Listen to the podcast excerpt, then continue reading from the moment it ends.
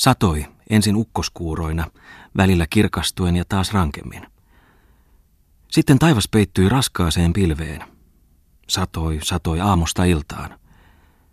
Alkoivatpa päivät tuntua kesävierasta hiukan pitkiltä, sekä hiljaisessa tuvassa että ylhäällä tuulta tohisevalla ullakolla.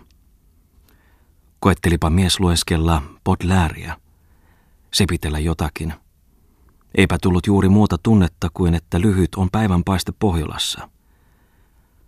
Kun olisi edes paperosseja, arveli Lauri Falk. Mutta täällä täytyi polttaa hätätilassa nurkan takaisia. Puotiinkin oli pitkä matka.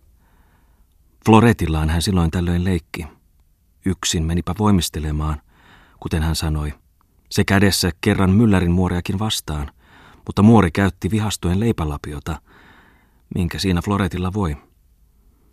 Olisi tullut edes joku vieras, mikä tahansa. Sekin Muttinen oli kerran luvannut tulla häntä katsomaan, mutta kun oli kysynyt, missä Lassi sitten itse makaisi, jos hän makaisi Lassin sängyssä.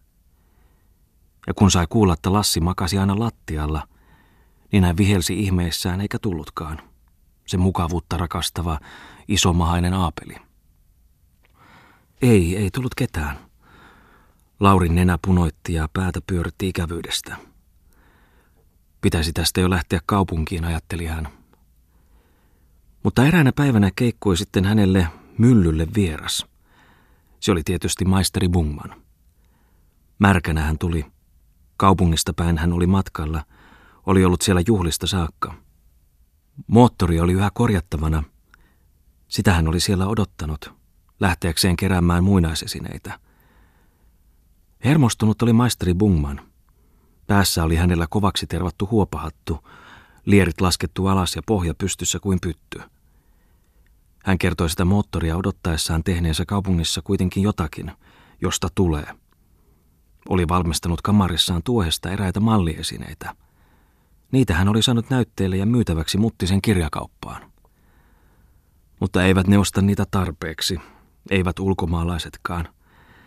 Eivät ymmärrä tarpeeksi tätä meikäläistä, huudahti maisteri Bungman ja alkoi käyskennellä hermostuneena pitkin myllytupaa, karisteleen vettä vaatteestaan. Ja sitten hän jatkoi, katselen torakkain juoksua. Mainiota, mutta kyllä minä vielä näytän niille herraspässeille, nimittäin porvareillemme. Sitä paitsi minä olen näitä malliesineitä, uutta suomalaista tyyliä sommitellessani ajatellut ja lukenut paljon. Paitsi muttisen hylkäämiä kirjoja, ennen kaikkea nyt loitsuja. Niistä on jo Lönnruut aikoinaan sanonut, että epäilemättä jäävät muut kansat niissä suomalaisista jäljelle. Nyt minä olen syventynyt niin hartaasti loitsuihin, että eteeni on auennut kokonainen uusi maailma. Nimittäin rivien välissä. Ne ovat kuulepas nämä meidän runomme aivan toisenlaisia kuin muut runot. Muodostavat pyhän kirjan. Sellaisia kirjoja on luettava toisella tavalla kuin tavallisia. Niitä pitää lukea sillä tavoin, että tietää, mitä rivien välistä on jätetty pois. Ja kun sillä tavalla lukee, niin näkee niissä jotakin aivan uutta. Sellaista, josta edes Lönnruutilla ei ollut vielä aavistusta. Ah, tavalliset porvarilliset lukijat eivät näe, mitä niissä kirjoissa ei ole. Mutta minä olen huomannut, se on jotakin aivan uutta, kuten sanottu. Runomme opettavat meille tien yliluonnolliseen viisauteen, vanhaan suomalaiseen salatietoon. Niin ne näyttävät, että kun kansamme on henkisesti sivistynyt kansa, mitäpä on pohjolla muuta kuin tämä mainen elämämme – surun ja murheen laakso. Lemminkäinen. Mutta ah, sehän on vain sellaista, jota sinä et voi ymmärtää, signor Falkko, romantikkoni. Puhut italiaakin. Mutta osaava löytää niistä kaikkea. Psykometriaa, psykomaniaa, polyfoniaa. Haha, kaikenlaista hauskaa, mainiota.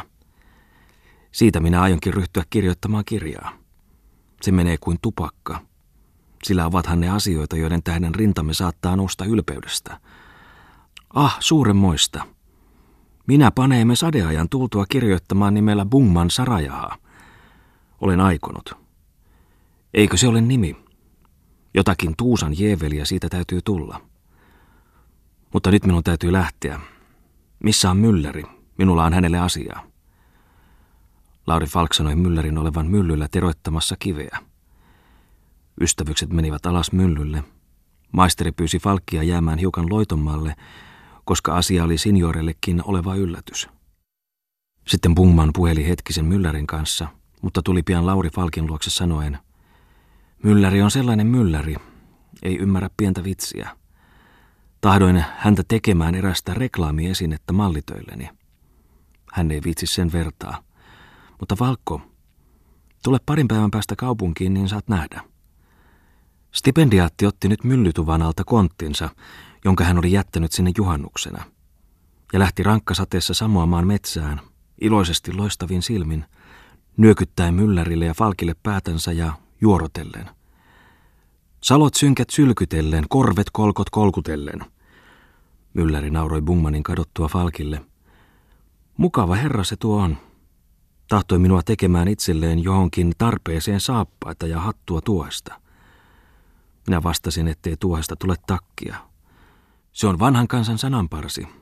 Kuuluvat ne ennen niitäkin tehneen, mutta nyt hän saa takin puodista. Hän sanoi näyttävänsä, että jotakin tulee.